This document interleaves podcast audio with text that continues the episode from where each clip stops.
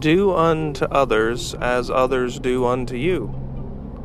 Or treat others the way you yourself want to be treated. These are concepts that are as old as some of our most ancient civilizations. It, the idea predates Christianity. It probably predates Judaism. I think it goes as far back as ancient Sumeria. It goes back as old as time because there's something that we know about each other. It's, it seems to be engraved somewhere in our spirit that we know that we are a social being. We know that we are a social creature. And that when we collaborate and when we work together, that's when we're our most successful. And when we treat others with the same expectation that we expect towards ourselves, and when we treat other people well and with respect and dignity, that's when you bring out the best in others. You know, there are people in our lives, people that we know and that we work with that that are just toxic.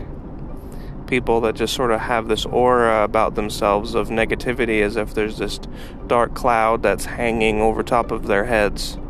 And there's people that we try to avoid because there just seems to be this air of negativity and nastiness around them and they they don't treat other people very well and they're not friendly and we know people in our life that are that way some people are just naturally not so very social and there's people that naturally just don't like other people but I would say deep down, it's not that they don't like other people. It's that somewhere deep down, psychologically, somewhere in their past, they've been mistreated by other people. Whether in reality or in perception. Maybe it was something in their childhood. Maybe it was something in their family. Whatever the reason, somewhere deep down, it's made them try to turn away from other people as a way to protect themselves, as a way to prevent themselves from getting hurt. It's natural to recoil.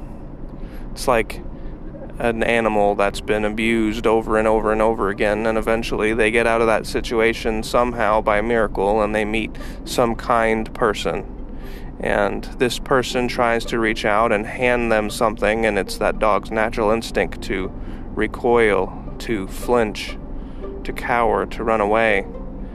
Not because the person standing in front of them is of any danger or because the person in front of them is being mean or going to hurt them in any way, but because past experience has shown over and over again to this dog that people are not good. I think it's the same way in people too. When people say they they don't like people, it's not true. It really isn't true. There's something that's been built up inside of them that they've grown into where they've grown a distaste for other people because the building blocks that make up their life has shown that other people have not been the best in their own lives because there's plenty of good people out there. There's plenty of goodness in the world. And it's true that while we should treat other people the way that we want to be treated, we should also be treating ourselves to that same standard.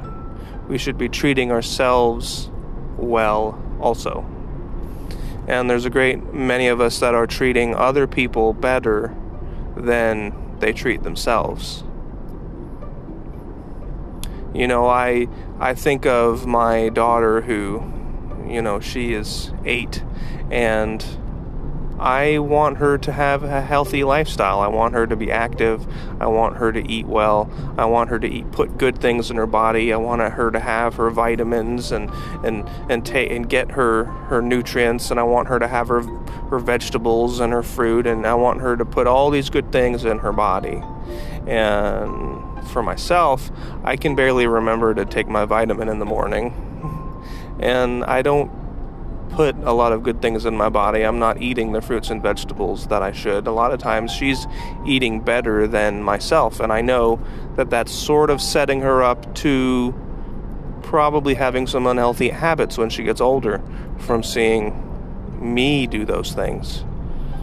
So the negative effect of how I'm treating myself could inadvertently play a part in her own life.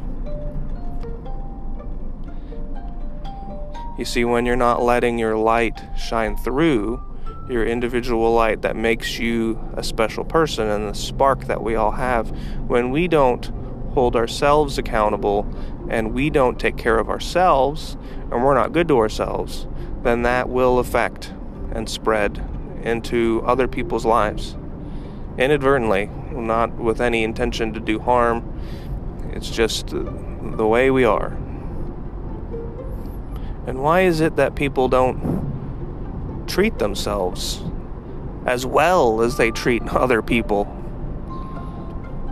You know, you have your some kid in your life that perhaps you care about. Maybe it's biological. Maybe it's your own kid. Maybe it's your girlfriend or your boyfriend's kid. Or maybe it's a teacher and they have some kids that they care about. Or maybe it's whatever. Maybe it's a friend's kid that you've grown up with. Maybe it's your niece or your nephew, whoever it is. There's some kid in your life that you probably care about. And you have high expectations for that kid. You want the best for them. You want them to be successful. You want them to do good. You have all of this all of these thoughts in your mind and how you want this kid to be set up for all of this success and to be happy and to do well. And so many of us, we don't put that back on ourselves as well. Like, why don't we want success as badly for us? Why don't we want all of the good nutrient foods and healthy foods? Why don't we want them as badly for ourselves? Every day you want this kid to take their vitamins. Why are we not taking the vitamins ourselves? It's just there's a double standard where we are thinking so much towards other people and the people that we care about and we want all the people that we love to do well and to be right and to be happy and we're not putting some of us maybe some of you are but a lot of us aren't putting in that same effort towards ourselves to strive to be happy, to eat healthy things, to exercise and to take care of our bodies, to make goals, whatever they are, if they're big, fat, stinking goals, to break them down into these small, micro, manageable chunks so you can see the the so you can see yourself getting to each particular stage and winning again and again and again because you're breaking it down into these small manageable chunks because sometimes that big gaping hole between where you are and where you want to be seems so far and so wide and so impossible to achieve that a lot of time it, times it makes us bitter and it burns us out and that little spark that little candle starts to waver and eventually we just sort of burn out well, because we're not breaking our goals and our dreams and our wishes into small, manageable chunks. Instead of thinking about where you're wanting to be five days from now, or five years from now, or five months from now, or whatever, you say, you know, what do I need to do today to work towards my goal? What is it that I can do on this day? What do I need to do by this time? Breaking things down into small, manageable chunks. And you know, I'm guilty of that as, as much as anybody else. But the truth is that we are not treating, a lot of us, ourselves as well as we are treating other people. Even perfect strangers. You're giving a lot of people the benefit of the doubt you know that everybody has their story, everybody has their thing going on in their lives, everybody has something going on, and, and you recognize that, and you know that people will folly and falter and waver, and you know something's going on in their lives, and you give people the benefit of the doubt all the time. So I'm just saying, give yourself the benefit of the doubt let yourself know that sometimes you waver, sometimes you falter, sometimes you don't make the mark, sometimes you don't reach your goal.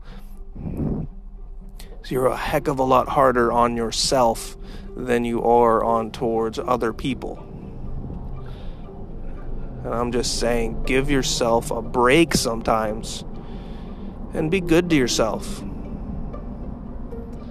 You yourself are the only person that you will ever be able to control. You won't be able to control people, places, or things but yourself. Now, yourself, that is something that you have full control over. Maybe more so than you recognize. So let's set yourself up for success as well, because you are worth it.